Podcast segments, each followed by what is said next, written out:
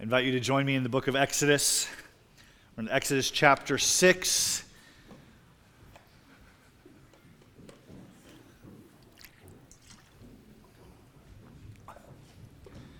As the party animals leave, at least that's what it looks like. Go, Kyler. Bye, Kyler.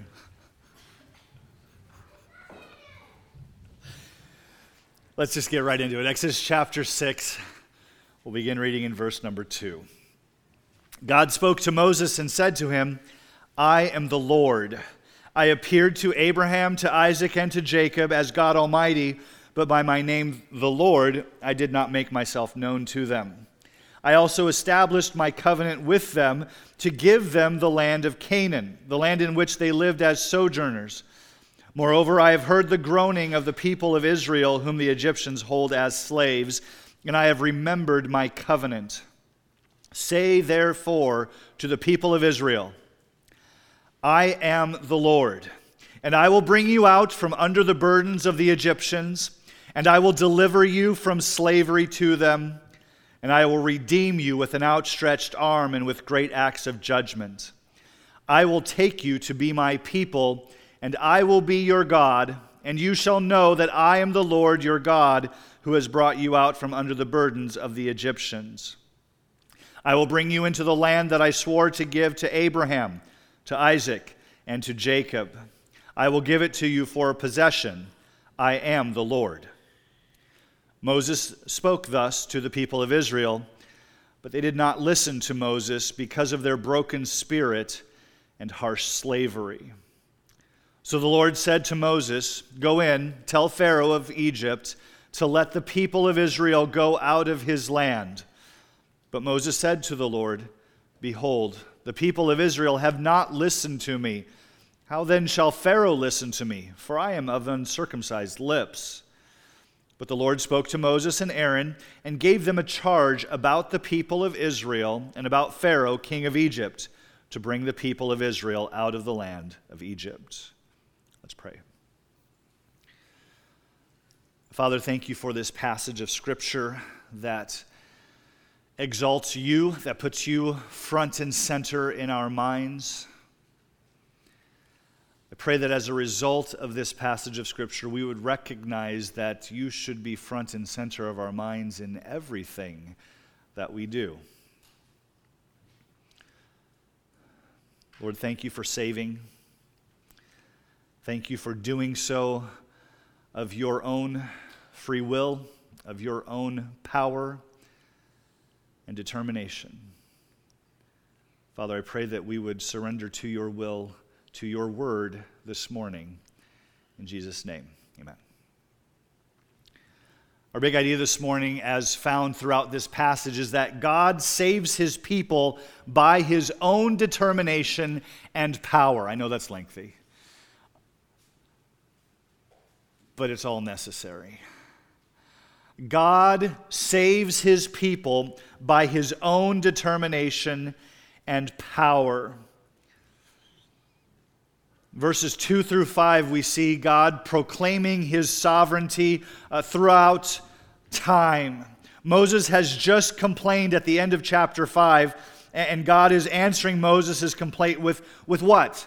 With a, no, Moses, buck up, just take care of it. No, he answers with more of himself. By the way, that's exactly what we need too. When all we can see is our problems, we don't actually need that problem resolved. We need a bigger view of God. When our pains and our struggles are occupying our attention, though we desire release, what we really need is to see more of God. The moaning that Moses had last week that we looked at, uh, verse, chapter 5, verses 22 and 23. Then Moses turned to the Lord and said, Oh Lord, why have you done this evil to this people? Remember, uh, Moses and Aaron have approached Pharaoh, said, the, the Lord says, Let my people go and Pharaoh, instead of letting them go, has made work that much harder, has taken his slaves and said, Continue to make bricks, but I'm not giving you any more straw.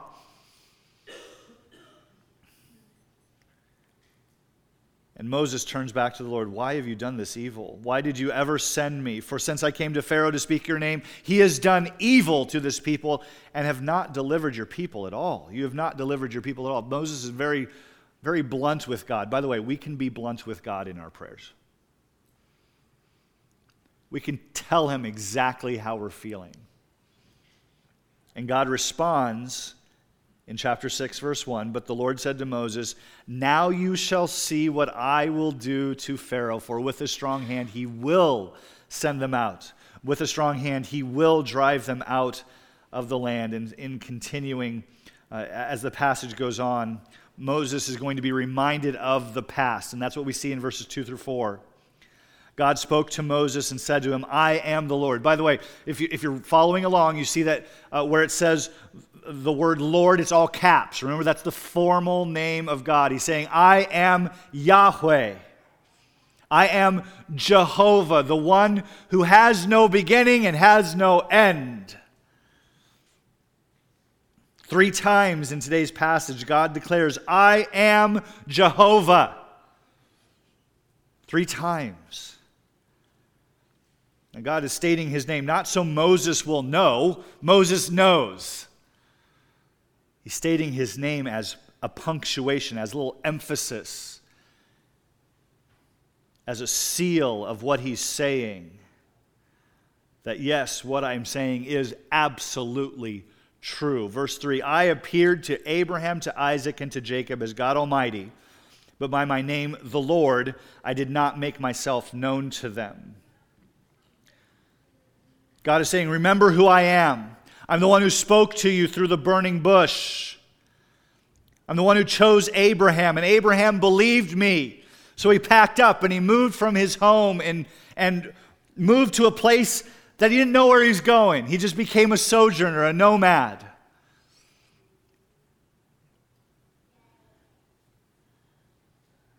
God continues. He says, I'm the one who promised Isaac to Abraham and Sarah. Remember that? Abraham and Sarah were old, childless. And God had told Abraham, I'm going to give you a son. I'm going to make a heritage of you. You're going to have so many descendants, you're not going to be able to count them. But yet he had none. God says, Remember, I'm the God who promised Isaac and gave him Isaac. And then when Isaac was of age, what did God command of Abraham? Go sacrifice your son. But Abraham believed God so much that God was actually going to do what he said in giving him a heritage of an innumerable number of people. That even though Isaac had not had any children yet, that he knew that God was going to keep his promise. So he went through with it, didn't he?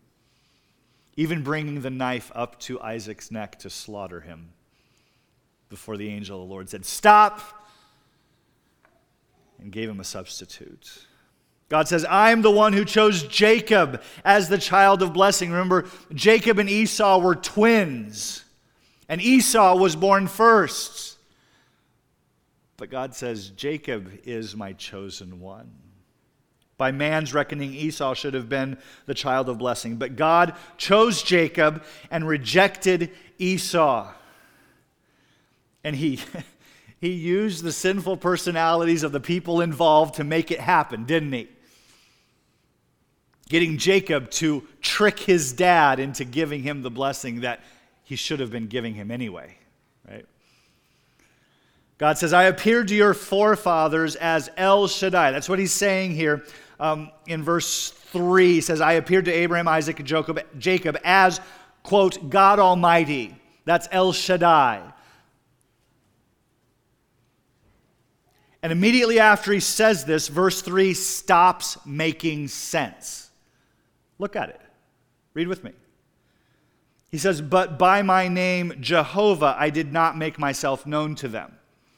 Now, if you don't know Genesis, then this verse makes sense. But if you know Genesis, this verse does not make sense because God did reveal himself as Jehovah.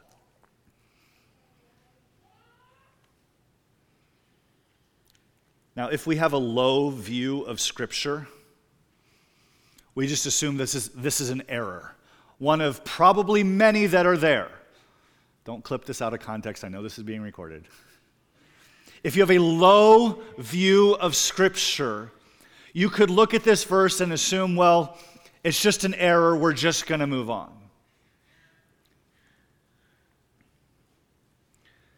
However, we hold a high view of Scripture.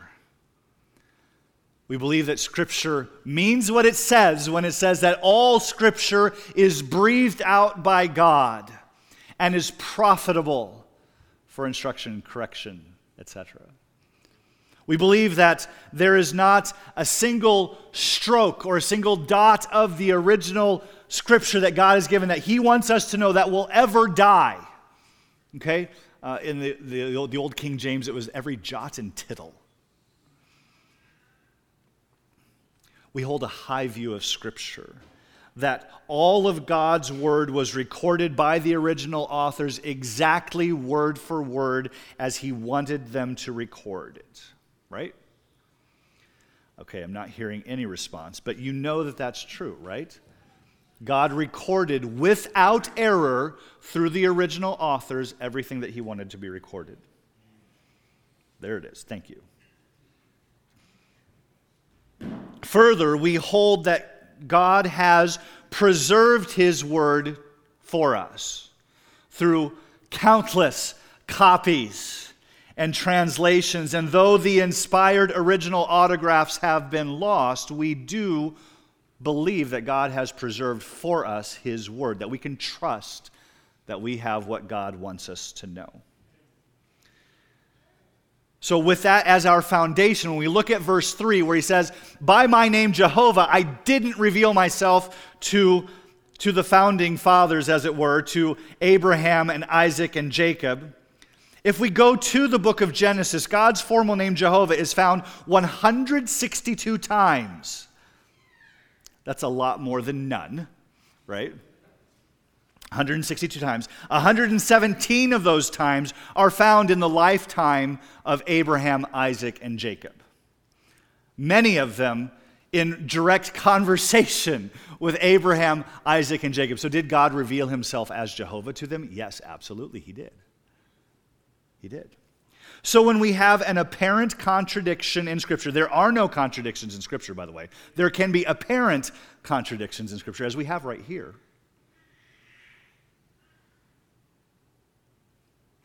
Then we take the weight of the clear passages to understand that which is unclear. The weight of the clear passages the abounding weight of the clear passages found all throughout Genesis is that God has revealed himself as Jehovah from the very beginning. Okay, that's the clarity. The unclear is the second part of verse 3 where the words in our translation says, "But as my name Jehovah I did not make myself known to them." Hebrew scholars, of which I am certainly not one of them, Hebrew scholars make a strong case for what's going on here. The Old Testament was written in Hebrew, but without vowels or punctuation. Can you imagine? Take the English language, take any old paragraph, remove all the vowels and the punctuation. How easy is that going to be to read? Any teacher want to teach people how to read that? Yikes. A number of commentaries that I looked at all said the same thing about this verse that this phrase is not supposed to be a statement, but a rhetorical question. By my name, Jehovah, did I not make myself known to them? Now, if that's a rhetorical question, then that's perfect harmony with the abundance of the I am Jehovah's that we find in the book of Genesis. Does it not? Now, why have our English translations? In fact, I looked at um, all of the common English translations that you and I might use. I didn't find a single one that worded it better. Why haven't they worded it better? I don't know. But I'll tell you this we're going to trust the scripture and that which is clear over that which is not clear. By my name, the Lord, did I not make myself known to them? Yes, he has. And that's pretty much the point that he's making in this passage that I have made myself known to them for these generations, and I'm revealing myself to you as him again now. So, after rehearsing the past, about Abraham, Isaac, and Jacob, God then reminds Moses of the present, what he's doing right now. Verse 5 Moreover, I have heard the groaning of the people of Israel, whom the Egyptians hold as slaves, and I have remembered my covenant. Now, we talked about this in earlier passages. When God says, I remember, it doesn't mean that he ever forgot, right? When he says, I remember my covenant with them, he's saying, I know what I have promised, and I am now going to act on it. I'm going to do what I've said that I was going to do. So in verses 2 through 5, we have God speaking of his sovereignty. He does it in, very, uh, in a very compact, condensed form. In mentioning Abraham, Isaac, and Jacob. We could spend hours upon hours talking about each time God made his will known to them and then did it, right? That's the encouragement that, that God has given to Moses. I have acted sovereignly in the past, and you know this. Now, in verses 6 through 9, God gives, gives us his promise of salvation. It's the promise of God's salvation. Say therefore to the people of Israel, I am the Lord. I will bring you out from under the burdens of the Egyptians. That's number one. Number two, I will deliver you from slavery to them. Number three, I will redeem you with an outstretched arm and with great acts of judgment. Number four, I will take you to be my people. Number five, I will be your God, and you shall know that I am the Lord your God who brought you out from under the burdens of the Egyptians. Number six, I will bring you into the land that I swore to give you. Give to Abraham, to Isaac, and to Jacob. And number seven, I will give it to you for a possession. I am the Lord. So, in this communication that God is telling Moses to give to the people of Israel, he starts and ends it with, I am Jehovah. And then he gives seven I wills. Seven. Number of completion, right? First one. Actually, before the first one, he says, I am the Lord. He ends it with, I am the Lord. These are the, the bookends of the message. Instead of having quotation marks, this is how God is is delineating where his message starts and stops. I am Jehovah. I will, I will, I will, I will, I will, I will, I will. I think that was seven. And he says, I am Jehovah. That's his message to the people of Israel. The first two I will bring you out from under the burdens of the Egyptians, and I will deliver you from slavery. The first two I wills are both about God's sovereign choice to free the Israelites from slavery. These first two are parallel to the last two. This is a chiastic structure, by the way. I've talked about this before, but not very often, and some of you are going to just gloss over as I say chiastic. But when the, the Greek letter chi is an X, and so you start here and you go up to the middle and you come down, and that middle point is the highest argument that is being made. And in these seven points, you have the first and the last that are parallel to each other, and so forth and so on, going back up to the main point, which we'll get to in just a moment. But these first two are actually linked together, where uh, God is giving them freedom, right? He says, I'm going to remove you from slavery. Do you see that? It's in verse 6. I will bring you out from under the burdens of the Egyptian and deliver you from slavery. No longer will they be putting their labor at the requirements or the benefits of their captors, but they will be free to worship the Lord. These first two are parallel to the last two. Look at the last two. Verse 8 I will bring you into the land which I swore to Abraham, Isaac, and Jacob, and I will give it to you as a possession. The last two are about the receipt of land. So the first two are about getting out of slavery, and the last two are about getting into freedom. You know, in our own, in our own country, as the Civil War came to a close, as President Lincoln gave the Emancipation Proclamation, declared all slaves set free, a lot of the slaves didn't have anywhere to go, did they? And if you don't have anywhere to go, you're not exactly free, are you? But God's taking care of that for his people here, isn't he? He's setting them free from Egypt and from Pharaoh and is giving them a place to go, a land that He's going to give them. So the first two and last two are about slavery and the replacement of that slavery, their freedom. The third and the fifth are also parallel to each other. The third is, I will redeem you. And the fifth is, I will be your God. They're related because only God can redeem. When something is redeemed, it is taken in an incomplete or broken state and then transformed into something better, something valuable. In the last house we owned, I remodeled a bathroom on a budget, and what a low budget it was. We found an old, I think it was a TV stand, but it, it was old and it was ugly, but it was solid wood. It wasn't that pressed sawdust stuff. And so we took parts of it off that we didn't like, and we stripped the finish off of it and refinished it and put it in this bathroom with a nice little bowl sink on top. And all of a sudden, we had more storage in our bathroom. We had a nicer counter area. It was a way that we were able to redeem that worthless piece of furniture, taking it and refashioning it, making it into something new. God promises in no uncertain terms with no conditions applied. God promises that He will redeem His people. Not because of any inherent worth of the people of Israel. They were sinners like everyone else. The nation of Israel was a sinful people like every other nation. God chose them because He chose them. Isn't that a great reason? My children hate it when they ask me why we're doing something and I say, just because. Why did God choose Israel?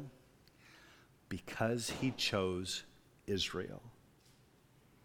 God's choice of Israel is actually the main point. The third point, the third I will, is I will redeem you. The fifth is I will be your God. And that pinnacle, that number four, is I will make you to be my people. That is the main point of his message to Israel. I will take you to be my people. The main point is not the release from slavery, although that's pretty awesome, right? The main point is not the land. Oh, that's pretty good too. They need a place to go, a place to be their own, a place that they can defend. The main point is not even that God would redeem them. The main point of God's message to Israel is I have chosen you to be my people. Why did God choose them? It's not because Israel chose God. They didn't. It's because God chose them. They didn't choose him, they couldn't choose him. And without God's influence, they wouldn't choose him. Deuteronomy chapter 7, verses 6 through 8. God makes it very clear through his scripture his choice of Israel. Deuteronomy chapter 7, verses 6 through 8. For you are a people holy to the Lord your God. The Lord your God has chosen you to be a people for his treasured possession out of all the peoples who are on the face of the earth. It was not because you were more in number than any of the other people that the Lord set his love on you and chose you. Did you notice that? That the Lord set his love on you and chose you, for you were the fewest of all peoples but it is because the Lord loves you and is keeping the oath that he swore to your fathers that the Lord has brought you out with a mighty hand and redeemed you from the house of slavery, from the hand of Pharaoh, king of Egypt. If God did not choose Israel and then make their freedom happen, they would not be rescued. The same is true for you and me. Our salvation is based 100% on God making the sacrifice for you. Your salvation is based 100% on God drawing you to Himself, and then you respond in faith. That is the order. Some of you struggle with the sovereignty of God over your salvation. I know this from conversations over the years. I've been preaching to you for six and a half years now, and every time the sovereignty of God in salvation is even remotely mentioned it, I highlight it. I point it out. And still, some of us struggle. That's okay. That's okay. I'm going to keep preaching it. I'm not going to take the time to lay it all out today. Maybe as a part of our next topical series later this year. I don't know. Uh, but if you struggle to understand the biblical teaching, not my teaching, not, not some author denomination, if you struggle to harmonize, harmonize what the Bible clearly says, take note. Take note. Go to John chapter 6. John chapter 6, verse 22. Write this down. John chapter 6, verse 22. Study it from verse 22 around, to around verse 50. This is all one event. This isn't a series of things that's happening that are, are different topics, different locations that could be taken out of context. Study, meditate, ask for God to help you. And here are the main verses from that chapter. John chapter 6, verse 37. Jesus is speaking. He says, All that the Father gives me will come to me. And whoever comes to me, I will never cast out. That is such a loaded verse, a lovely, wonderful, loaded verse, isn't it? Because who is it that God gives to the Son as a gift that Jesus doesn't receive? Not one is lost, right? A few verses later, verse 44, the Pharisees have been arguing with Jesus. They do not like what he's teaching. And Jesus flat out says to them, No one can come to me unless the Father who sent me draws him. No one. Who can come to the Father? No one unless the Father draws him, and I will raise him up on the day. Jesus is looking at people who are arguing with him, who are antagonistic to the gospel, and he's saying, The reason you don't believe is because God hasn't called you. And then just another three verses later, verse 47 Truly, truly, I say to you, whoever believes has eternal life. Now, if we take that verse by itself, it sounds like anyone can believe. Is it true that anyone can believe? I'll give you the answer. Is God going to turn away anyone who believes? No. The question is not, is it an open invitation to anyone? The question is, who will believe? The fact is, if God doesn't help us understand, we won't believe.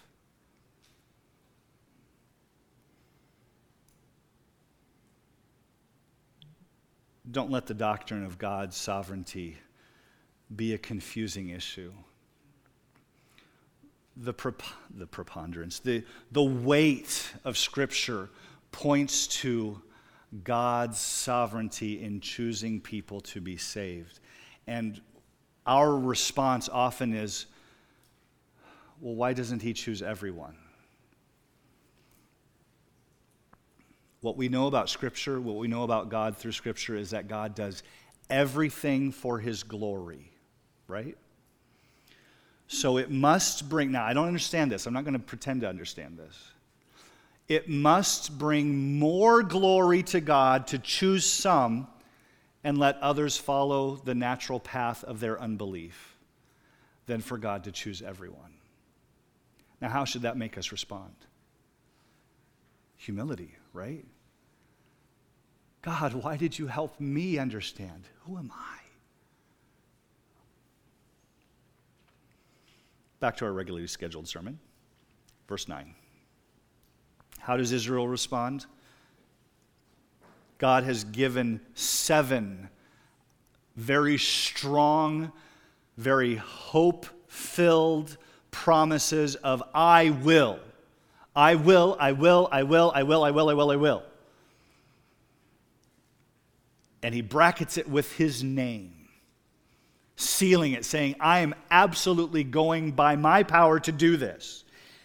Verses 6 through 8, God declares, I will. And verse 9, the Israelites say, We won't.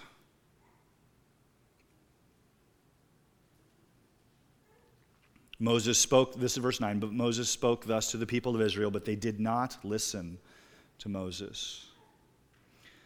Why? Scripture tells us because of their broken spirit and harsh slavery. God has chosen his people. We know how the story goes, don't we? They're going to leave. God says, I will do all these things, and he's going to do it.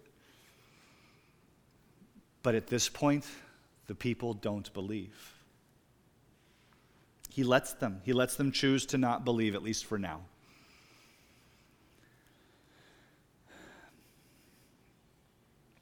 Maybe you're here today and you know the Lord. You know his promises, but your circumstances of life are horrible and they're overwhelming. Maybe you can relate to the Israelites in this position. They're broken. They've been uh, enslaved. For everyone who's alive at this point in the nation of Israel, they've been enslaved all of their lives. And it just got worse as God has told them he's going to set them free, it's actually gotten worse. Yeah, they're broken. If that describes you today, keep feeding yourselves the truth of God's word. Cling tightly to the promises of God. He is faithful. In this moment, the people of Israel are too hurt, too broken to really believe that their situation could ever get even better, much less set them free. But God is going to do it. In fact, in a relatively short amount of time, God is going to have them out of Egypt. He himself will provide for every need that to get them out of, his, out of Egypt, and he himself is going to provide for every need that they have while they're out in the wilderness. They just don't see it yet. If you're struggling to see the promises of God, keep trusting, keep feeding yourself the Word of God, because He will be faithful to you. In our passage, God has proclaimed His sovereignty, He has promised salvation, and our passage concludes with God persuading His servants. Israel is not convinced, but God is going to convince Moses and Aaron. So in verses 10 and 11, God tells Moses to approach Pharaoh again. Verse 12, Moses says to the Lord, Behold, the people of Israel have not listened to me. How then shall Pharaoh listen to me? For I am of uncircumcised lips. Do you hear the despair in Moses' response? He's, he's discouraged. Don't let that, that phrase, uncircumcised lips, throw you. No, they did not cut people's lips. This is a metaphor. This is a metaphor for his complaint earlier to God. Uh, he said, I can't go and be the leader that you've called me to be because I can't speak. Remember that from chapters 3 and 4? And, perhaps he was tongue tied. Uh, some believe that, that he did have a speech impediment, and that's what he, he means by this metaphor of an uncircumcised lips. Regardless, Moses is falling back to his earlier excuse. But verse 13 is where that changes. Verse 13 is where God sort of seals Moses and Aaron.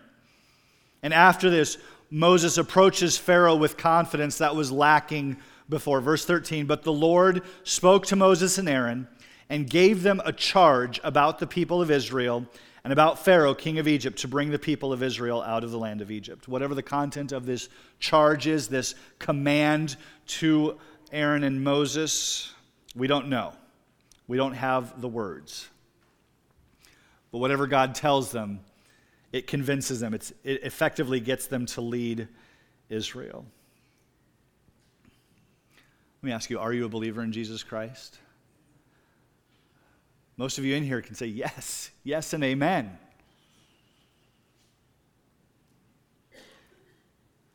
If you are trusting Jesus for your salvation, then you have been chosen to be God's very own people, just as God chose the people of Israel. I will take you to be my people. The truth that God has made you his own people, his own child, should bolster your prayer life. In fact, that's the New Testament word, isn't it? It's child. He's taking you to be his own child with all the rights available to a firstborn son, even. The truth that God has made you his child should bolster your prayer life. It should cause humility and it should bolster your prayer life. Here's John 15, 16. Jesus is about to be crucified. He's talking to his disciples. He says, You did not choose me, but I chose you and appointed you that you should go and bear fruit and that your fruit should abide so, and here's the key, so that whatever you ask the Father in my name, he may give it to you. He's chosen you that should supercharge your prayer life because He wants to answer your prayers. The whole point of today's passage is that God saves His people by His own determination and power. And what's fascinating, those very people in verse 9 who did not believe because of their broken spirit, those very people God is going to rescue even though they don't believe right now.